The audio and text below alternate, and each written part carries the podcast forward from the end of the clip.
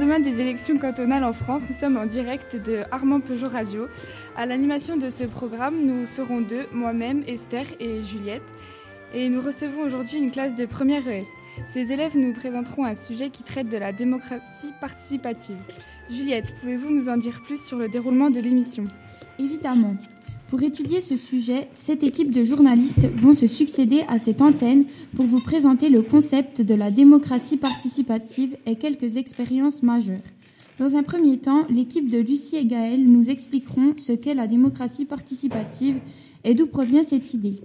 Ensuite, Saloua, Dalila et Oriane nous, nous donneront quelques raisons de s'en méfier ces dispositifs peuvent avoir un impact négatif sur notre société.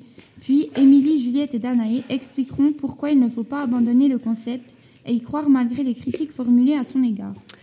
Suivront ensuite euh, trois exemples pour illustrer ces propos théoriques.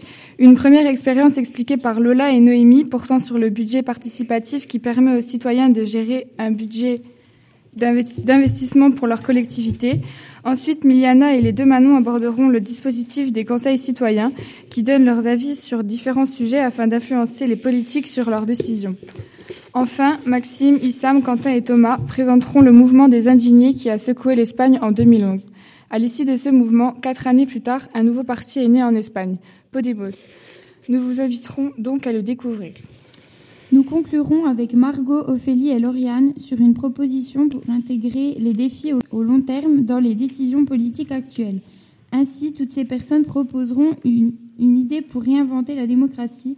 En effet, réinventer la démocratie, c'est un impératif à la fois intellectuel et politique.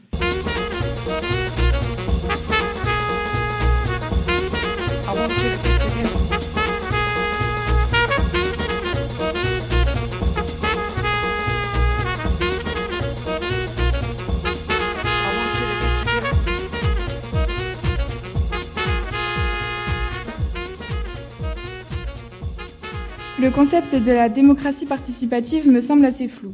En soi, d'ailleurs, l'expression semble absurde. Comment concevoir une démocratie qui ne soit pas participative par essence? Ce concept même porte en lui-même une information importante. Si nous avons besoin d'énoncer un concept de démocratie participative, c'est bien que notre démocratie ne, ne, permet pas vraiment aux citoyens de participer à la vie politique, ou du moins pas suffisamment. Mais alors, expliquez-nous, en quelques mots, comment pouvons-nous définir la démocratie participative? On rassemble sous ce concept un ensemble des dispositifs qui permettent d'augmenter l'implication des citoyens dans la vie politique et même parfois d'accroître leur rôle dans les prises de décision. Pour illustrer ceci, nous pouvons prendre l'exemple d'une classe où la démocratie participative donnerait la parole à chaque élève, contrairement à la démocratie représentative qui, elle, donnerait la parole seulement aux délégués. Mais ce concept vient tout de même d'une critique de la représentation En effet, la démocratie participative s'inspire du mouvement de mai 68, qui est une période de remise en question des différentes figures de l'autorité, l'autorité des parents sur leurs enfants, des patrons sur leurs salariés, les hommes sur les, sur les femmes, des élus politiques sur les citoyens. Donc la démocratie participative trouve son fondement dans les lacunes de la démocratie représentative. Et c'est un concept qu'on ne trouve qu'en France? Non, ce concept se retrouve sous différentes formes en Allemagne et aux États-Unis depuis les années 1970. Mais qu'est-ce qu'on lui reproche à la démocratie représentative? Eh bien, notamment que les élus ne sont pas représentatifs de la diversité de la société. On constate un éloignement entre les élus et la réalité quotidienne des citoyens. Les citoyens ont donc le sentiment de ne pas être compris des politiciens. D'autre part, notre époque est marquée par une faiblesse des contre-pouvoirs au niveau des syndicats ou des partis qui sont aussi très critiqués. On peut observer cette méfiance envers les hommes politiques puisque de plus en plus de personnes s'abstiennent de voter. Et alors, c'est quoi la base commune de ces différents modèles? Il s'agit d'une part d'enrichir les décisions des élus par l'échange public d'arguments. Il s'agit d'autre part d'inclure le plus grand nombre, en particulier les plus faibles, à la participation politique. Mais on peut s'interroger sur la pertinence de ce concept. Si les citoyens sont juste consultés mais n'ont plus de pouvoir, est-ce qu'il ne s'agit pas là d'une nouvelle forme de manipulation? Oriane, Salwa et Dalila, c'est bien dans ce sens que vous voyez la démocratie participative? Oui, en effet, nous pensons qu'il y a des raisons pour se méfier de la démocratie participative, car il faudrait être vraiment naïf pour croire que ces opérations menées par les élus peuvent avoir des effets majeurs. Il s'agit souvent en réalité d'une continuation du marketing politique sous d'autres moyens. Alors, pour quelles raisons êtes-vous si sceptique? Tout d'abord, il faut se méfier de cette démocratie participative car c'est en effet une machine qui éradique les conflits. Expliquez-nous. Ben lorsque les personnes qui se concertent sur un sujet discutent, essayent de se mettre d'accord sur un même sujet, ils ne trouvent pas toujours un point d'entente. Et s'ils ne sont pas d'accord, on peut dire qu'il y a conflit. Est-ce que ce processus permet à tout le monde de participer, de pouvoir donner son avis? Non, justement, il existe des inégalités sociales avec euh, des difficultés d'accès à la parole publique. Comment ça, des inégalités sociales? C'est très simple, les personnes qui débattent euh, ne sont pas vraiment celles concernées, mais ne font que prendre euh, la parole à leur place. Pouvez-vous nous donner un exemple? Les vraies personnes concernées ne parlent pas, elles ne sont que représentées, comme pour les SDF, les prostituées ou encore les étrangers. Est-ce qu'il y a des groupes organisés? Les associations ou encore euh, les syndicats, les partis. C'est pour cela euh, qu'il est donc préférable de promouvoir la lutte organisée plutôt que de tomber dans le piège, dans la mesure où ils peuvent promouvoir un type de citoyenneté individuelle. Que voulez-vous dire par là? Je veux dire par là un type de citoyenneté individuelle qui ne passera pas par les médias et va prospérer l'affaiblissement des groupes organisés. Poursuivons. Nous allons passer à l'avant-dernier argument. Oui, l'avant-dernier argument est la manipulation de la démocratie participative. Qu'entendez-vous par manipulation? Les participants sont impliqués au minimum étant donné que tout est déjà préparé, c'est anticipé, cadré, réglé, scénarisé. Les autorités politiques font croire qu'ils sont impliqués, qu'ils sont à l'écoute, mais ce n'est pas réellement le cas. La participation n'est pas authentique. Les participants sont dans un dispositif qui est programmé d'avance et doit donc chercher à s'en méfier. Ainsi, cette démocratie participative est trompeuse Oui, elle l'est. Elle est comme trompe-l'œil. Comment ça? Premièrement, l'articulation de la participation de la décision n'est pas pensée. Ainsi, des policiers font des promesses qui le plus souvent ne sont pas tenues. Ce sont des promesses en l'air. Malgré les décisions qu'ils prennent, elles ne sont pas pour autant décisives. Eh bien, merci à vous pour ces remarques, mais cela veut-il dire que ces dispositifs n'ont aucun effet positif? Nous avons vu précédemment que la démocratie participative est sujette à des critiques. Mais malgré cela, nous allons voir à l'aide de nos trois journalistes qu'il y a quand même des intérêts d'y croire. Oui, en effet, nous pouvons tirer cinq leçons de cette démocratie participative. La première étant d'être un opérateur de reconnaissance politique. La discussion permet à des arguments inhabituels de se faire entendre et donc c'est lorsqu'il y a une grande diversité de points de vue qu'elle joue efficacement son rôle. Ah oui, donc euh, le simple fait d'exposer son point de vue suffit à croire en ce principe? Non, non, pas du tout. Si la démocratie participative euh, rapprochait les citoyens du pouvoir politique, informerait la population et ou instaurerait une pédagogie efficace, alors on aurait un rôle de justice sociale et pourrait en effet permettre une rééducation des injustices. Celle-ci passerait par un effort de communication envers les populations les plus éloignées du milieu politique. Ainsi, la démocratie participative aurait dans ce cas un rôle de politisation. J'ai entendu dire que la démocratie participative pouvait être considérée comme une arme de contestation. Est-ce que c'est vrai? Oui, en effet. Ce dispositif permet de se faire entendre au besoin, que ce soit dans la rue comme devant les tribunaux. Effectivement, il est possible de contester dès lors qu'une résistance se fait sentir et des débats peuvent ainsi être créés. Avez-vous d'autres choses à dire à ce sujet? Oui, la démocratie participative peut être un moyen de contrôler l'action publique, avec par exemple l'institutionnalisation de la participation et de son inscription dans les routines administratives. En effet, pour y parvenir, les maîtres d'ouvrage préfèrent procéder à une négociation en amont avec les citoyens afin de se mettre d'accord. Pour cela, il faut l'avis d'un acteur intermédiaire qui veillera au bon déroulement de la concertation. Ainsi, ce système a été mis en place au Québec et nous avons pu constater qu'il y avait plus d'avantages que d'inconvénients. Y a-t-il encore une autre raison de prendre au sérieux la démocratie participative? Oui, en effet. Il y a une dernière raison de, la prendre au sérieux, car elle joue un rôle de transformation politique. Ainsi, il pourrait être avantageux de mettre en place une procédure de participation, c'est-à-dire donner l'avis au peuple même si le résultat semble joué d'avance, mais aussi la mise en place d'une délibération avec le public qui leur permettrait de prendre des décisions. Ce nouveau rôle donné au peuple présenterait de nombreux points positifs et il n'y aurait que peu de choses à perdre en mettant ce système en place. Donc, euh, d'après ce que j'ai compris, il y a cinq raisons de prendre la démocratie participative au sérieux. Si on résume, elle peut être l'opérateur de reconnaissance politique en participant comme instrument de justice sociale ou d'arme de contestation. mais elle peut aussi être un moyen de contrôle sur l'action publique et un élément de transformation politique.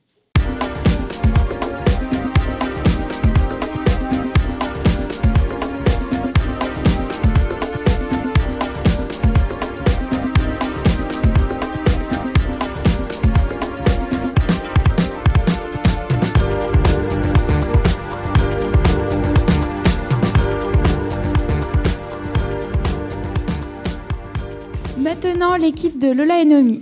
Il y a une première expérience de démocratie participative qui a un écho international. Il me semble que ce n'était pas en France.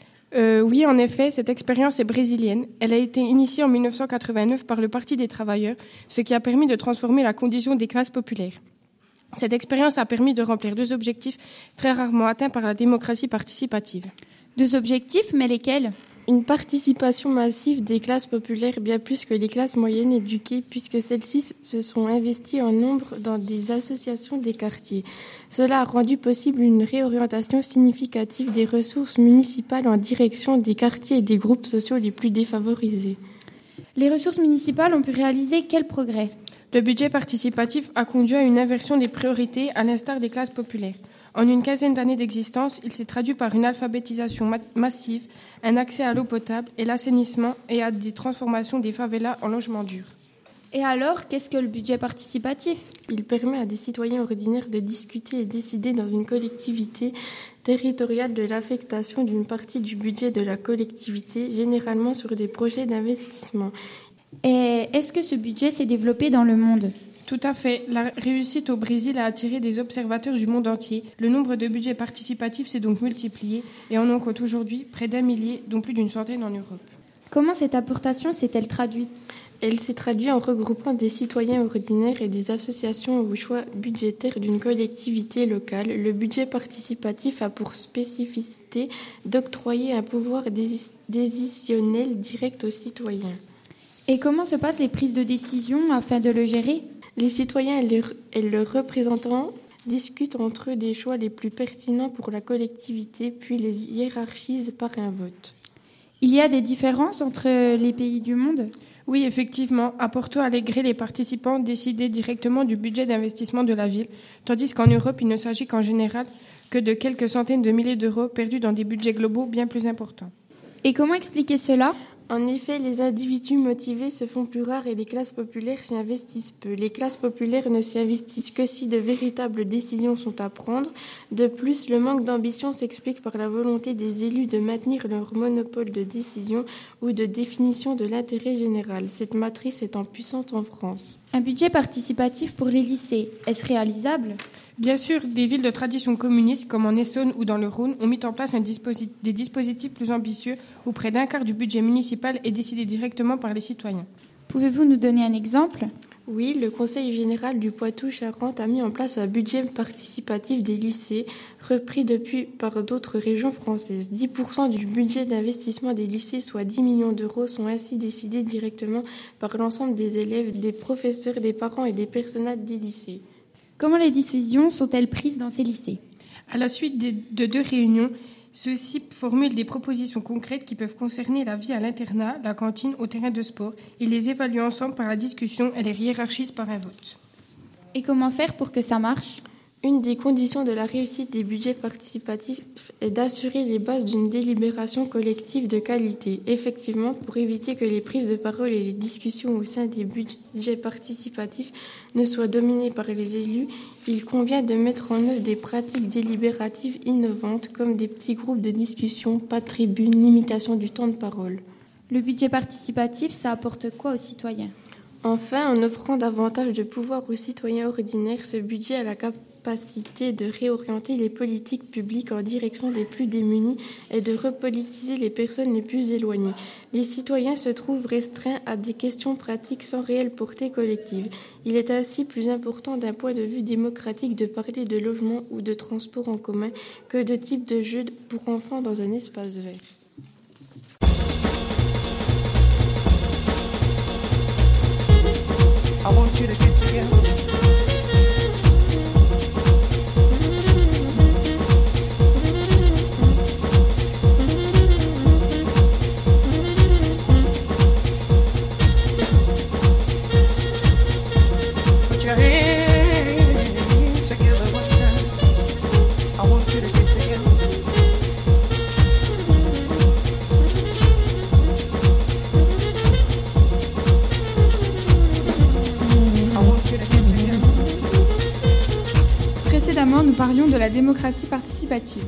En effet, les États incitent de plus en plus les populations à participer à la vie publique. C'est dans ce cadre que les conseils citoyens ont été créés et instaurés en Europe, aux États-Unis et plus récemment en France. Ainsi, depuis des trentaines d'années, des, des, expérimentations politiques telles que celles-ci sont mises en œuvre. Alors concrètement, les conseils citoyens, c'est quoi? C'est un petit groupe de citoyens tirés au sort parmi la population. Cet échantillon représentatif de la population et reflétant sa diversité, sexe, âge, catégorie socio-professionnelle, commune de résidence, va émettre un avis sur une question publique et ainsi éclairer le jugement des élus. Il n'y a pas besoin que ce soit des experts, puisque selon Talpin, n'importe quel citoyen est doté d'assez de bon sens pour exprimer une opinion relativement raisonnable sur n'importe quelle question publique. Ah, d'accord. Et comment cela s'organise? Après avoir tiré des citoyens au sort, ceux-ci reçoivent des documents d'information et suivent plusieurs sessions de formation avec des experts. Le pluralisme de l'information et des différents points de vue apporte de l'impartialité à la procédure. Ensuite, une délibération collective permet que chacun délivre son avis, ce qui est facilité par la petite taille du groupe. Le recours au tirage au sort permet de contrer une critique centrale adressée à la démocratie participative.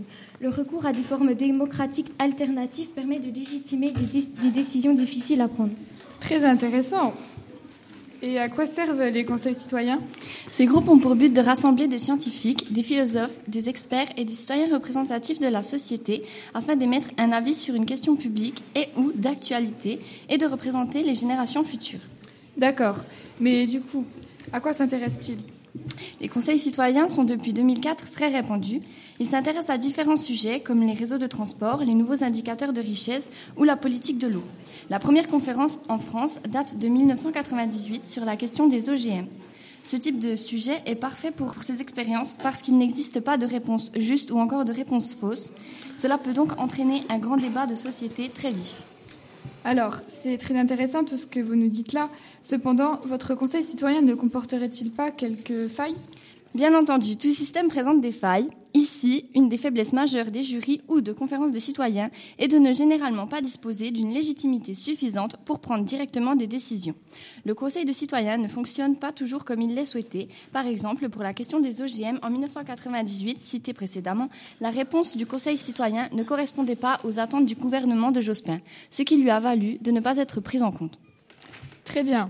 Donc ce Conseil citoyen-là fut complètement inutile. Mais y en a-t-il d'autres qui ont porté leurs fruits? Oui, effectivement. En France, pour le cas du Nord-Pas-de-Calais, le Conseil citoyen organisé entre septembre et novembre 2009 a traité de la question de son programme Indicateur 21. Le panel de citoyens a rédigé un avis qui a été lu par ses membres au siège de la région Nord-Pas-de-Calais en présence d'élus. Les différents points traités dans ce cadre ont fait l'objet de réponses et d'engagements de la part de la région Nord-Pas-de-Calais. D'accord.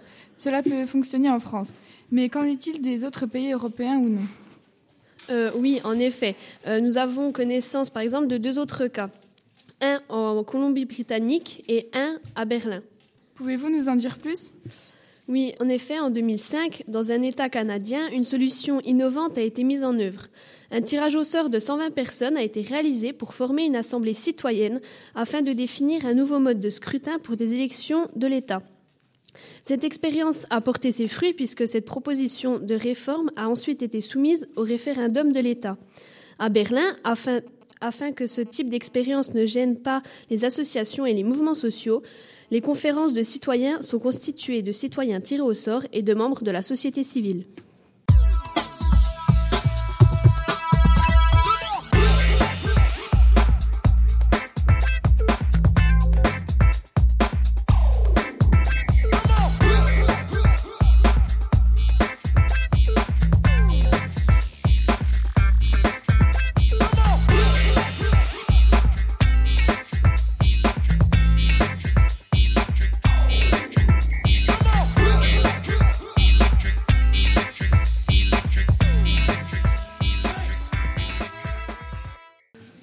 L'équipe de Maxime, Issam, Quentin et Thomas présenteront le mouvement des indignés qui a secoué l'Espagne en 2011, ainsi que le parti politique qui en est né, Podemos.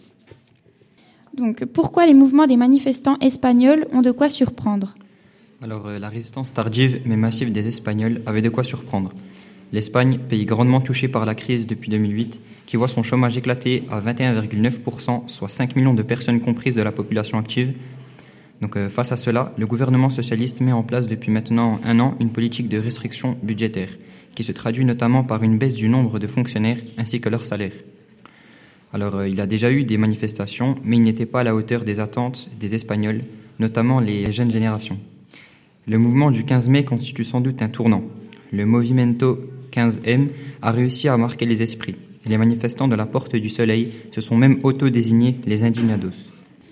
Par quels moyens les informations par rapport au campement sont diffusées Alors, les informations en rapport au mouvement des indignados sont largement diffusées via les réseaux sociaux comme Facebook ou Twitter, ce qui incite les manifestants à se rendre dans le milieu le plus populaire, la rue. Un jeune militant a même dit en parlant de ces appels, je cite, Ça paraissait plus ouvert que les appels habituels. L'originalité de cette manifestation, c'est qu'il n'y a ni banderole ni logo dans le campement, seulement euh, quelques pancartes improvisées à la main qui disaient par exemple Nous ne sommes pas anti-système, c'est le système qui est anti-nous. Est-ce que ces mouvements sont restés seulement en Espagne? Ces mouvements ont dépassé les frontières de l'Espagne, des populations comme en Grèce ou au Portugal qui sont dans une situation similaire à celle de l'Espagne. Et à quoi sert ce campement? Ce campement est considéré comme une ville dans la ville. Dans le campement, on peut s'inscrire pour participer et se porter volontaire pour l'activité de son choix. Que pouvons-nous trouver dans ce campement? On trouve dans ce campement une tente de santé mise à disposition, des crèmes solaires, des bouteilles d'eau, des points d'alimentation, une garderie, des ateliers de yoga et de méditation, ou encore une bibliothèque où lire la presse quotidienne, écouter des récits de poésie et jouer aux échecs. Quel est le but de Puerta del Sol? Cette organisation permet également de faire vivre le mouvement des indignés à travers les commissions qui gèrent des problèmes pratiques du campement et les groupes de travail davantage focalisés vers l'action en vue d'un changement de société. Et comment fonctionne-t-il Ils se réunissent en assemblée publique à un rythme quotidien sur les places proches de Puerta del Sol. Ces commissions et groupes de travail exposent leurs réflexions au sein d'une assemblée générale. C'est depuis cet épicentre que l'organisation d'assemblées populaires a été impulsée dans les quartiers de Madrid. Quel système d'élection souhaitez-vous apporter à votre parti politique Podemos Le meilleur système politique pour que tout le monde puisse s'exprimer est le vote au consensus. Même si cela doit prendre des heures, tout le monde doit avoir son mot à dire et donner son avis. Mais si une seule personne n'est pas d'accord sur des milliers, vous lui donnez raison et arrêtez votre idée Si une seule personne n'est pas d'accord, elle doit avoir un argument pertinent et nous jugerons si son argument est acceptable. Mais pour éviter ce genre de problème, nous espérons mettre en place, mettre en place un vote au consensus, mais avec une majorité à 80%. C'est-à-dire que si 80% des votants sont pour, la loi pourra donc passer. Avec ce grand nombre de personnes, il n'est pas difficile de communiquer. Podemos a mis en place un système de langage de signes, ce qui permet de rendre plus simple la communication et cela rend moins chaotique les débats. À quelle place se positionne Podemos aujourd'hui en Espagne? En seulement deux ans, le parti Podemos est passé premier parti politique d'Espagne. C'est en quelque sorte un exploit pour un parti si jeune. Leur idée et nouveau système a énormément plu aux Espagnols et ce ne serait pas choquant de voir Podemos passer au pouvoir d'ici les prochaines élections.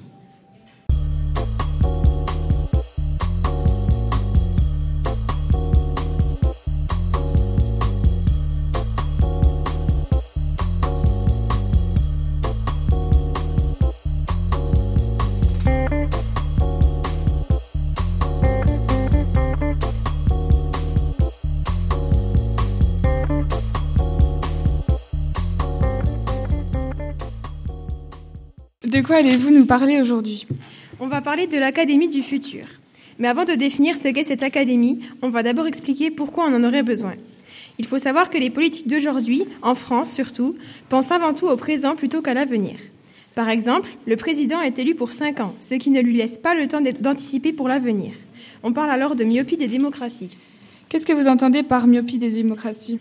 La myopie, c'est un défaut de vision qui fait qu'on voit mal de loin. Donc, quand on parle de myopie des démocraties, on parle du fait que les politiques ne voient pas assez loin et ne peuvent donc pas se focaliser sur des projets d'avenir et donc ne pensent pas aux générations futures. Mais ce problème ne date pas d'aujourd'hui, puisqu'il a été constaté dès la Révolution française de 1789.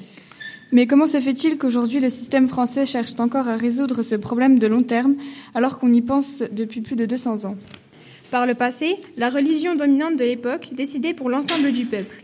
Si le roi était catholique, par exemple, c'était les catholiques qui décidaient du mode de vie de tout le monde. À l'époque, ils pouvaient donc penser sur le long terme, puisque la religion était toujours la même et leur rappelait le mode de vie à suivre. Mais depuis la séparation de l'Église et de l'État, cette faculté-là a engendré des problèmes. Et sur quels problèmes majeurs les politiques ne se penchent pas assez et qui pourraient concerner les générations futures plus que la nôtre? Par exemple, l'environnement. Cette question n'est pas assez abordée de nos jours. Le réchauffement climatique n'est par exemple pas ou très peu abordé, ce qui peut poser problème sur le long terme, puisque si des solutions ne sont pas envisagées tant que le problème peut encore être réduit, les générations futures vivront sur une Terre très endommagée. C'est pour cela que la question de l'environnement doit être plus abordée par les élus politiques de nos jours. Cela dit, certains partis politiques d'aujourd'hui, tels que les Verts, défendent la protection de l'environnement, mais, ne sont pas majoritaires au Parlement, ce qui montre le peu d'intérêt accordé à ce problème. D'accord, mais est-ce que nos choix peuvent avoir un impact sur les générations futures? Évidemment. Comme le disait fermement Jefferson, la Terre appartient aux vivants, et il a en partie raison. Mais elle appartient également à ceux qui nous suivent, car si par exemple nous choisissons de ne rien faire pour éviter le réchauffement climatique, au final, ce ne sera pas nous qui en paierons les conséquences, mais bien nos enfants et les générations suivantes. Ils devront vivre sur une Terre hostile qui le sera devenue par notre faute. Donc, quel type d'institution faudrait-il envisager pour répondre aux besoins environnementaux des générations futures? D'après Rosan Vallon, il faudrait instaurer une académie du futur qui mettrait en place des représentations électorales plus larges, plus longues, plus stables et qui anticiperait donc plus les intérêts et les opinions publiques. L'idée de distinguer la représentation du présent et la représentation de l'avenir date de la Troisième République. Elle est soulevée pour la première fois par Alfred Fouillé, l'un des philosophes fondateurs de cette République. Quelles seraient finalement les, personnes idéales qui représenteraient cette Académie du futur? La meilleure solution est de mettre en place une Académie du futur qui comporterait des scientifiques, des experts reconnus, des philosophes et des représentants d'associations écologiques afin d'étudier la question écologique et d'en faire une priorité. Mais il faudrait également intégrer des principes écologiques dans l'ordre constitutionnel. Mais celles des personnes faisant partie de cette académie auraient le droit de consulter les projets de cette académie? Non, tout le monde pourrait consulter le dossier de sa compétence et formuler des avis publics qui seraient décidés par les gouvernements. Cette instance pourrait grandement participer au lancement de forums de l'avenir permettant la sensibilisation des citoyens à la question de l'environnement sur le long terme. Et merci à tous. On remercie particulièrement l'équipe de Première ES pour cette intervention. Au revoir.